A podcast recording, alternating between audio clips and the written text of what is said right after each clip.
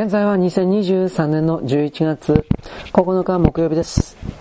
かくして神と愚かなものである、そいつが偉大である痕跡は論理的にもどこにも見当たらない。最後に君たちの文化に対する我々の感想を述べてみよう。社会とは君たちのものであれ、宇宙民族のものであれ、個人が物理的あるいは心理的に死にたくないと苦痛を受けたくないとのこの2つの恐怖神経信号によって運営されている。それは主に何とかおの各それぞれの生命体が平均的生存状態を維持しようとするあがきの集合である。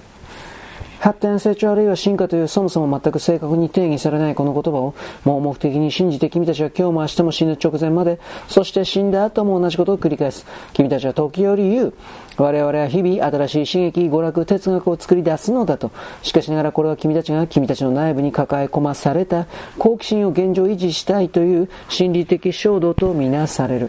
この観察からも基本的に君たちのような思考体生物には発展などはなくて、プログラムされた今ある衝動の維持に重点が置かれている。発展していると錯覚しているだけで、君たちがよく言って発達させているのは生存のための好奇心の維持のための手段そのものである。すなわち特大のバカの衝動を君たちは好奇心と呼ばれるプログラムとして抱え、退屈を嫌うように設計され、故に君たちそのものとその文明とは我々から見れば以下のようにまとめられる。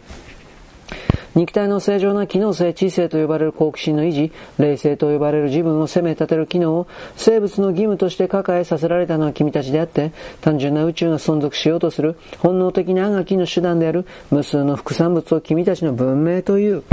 こうして地球の思考体生物は今ある内部のプログラム、悪く言えば欲望を維持するためなら何でもやり、何でも知覚し、自分がものすごいことあるいはちょっとすごいことできるんだという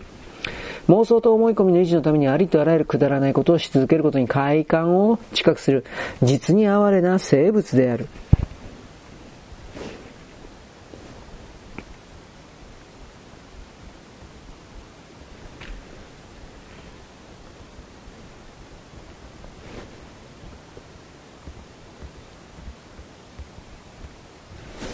一方、我々意識体は維持するものを持たない。何もしない。何も必要とせず退屈もしない。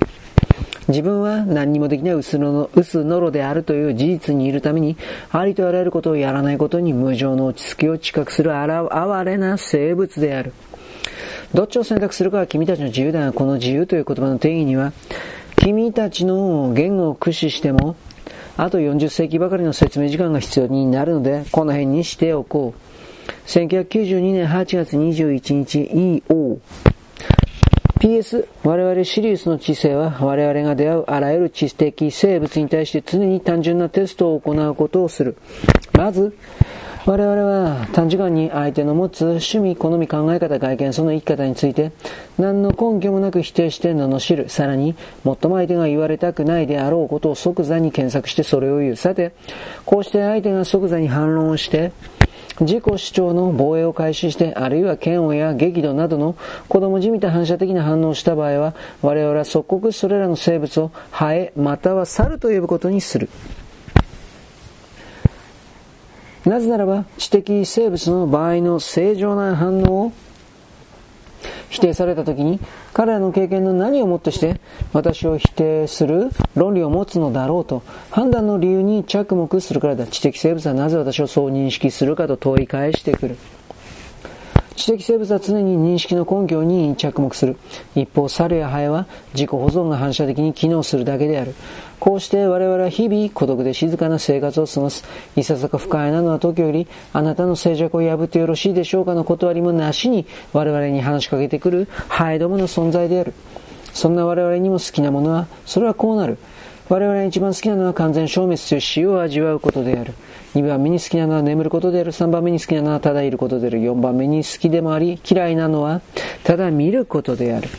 だがこの4番目に好きなものは同時に4番目に嫌いなものでもあるので、次はこうなる。ここまでよろしく。ごきげんよう。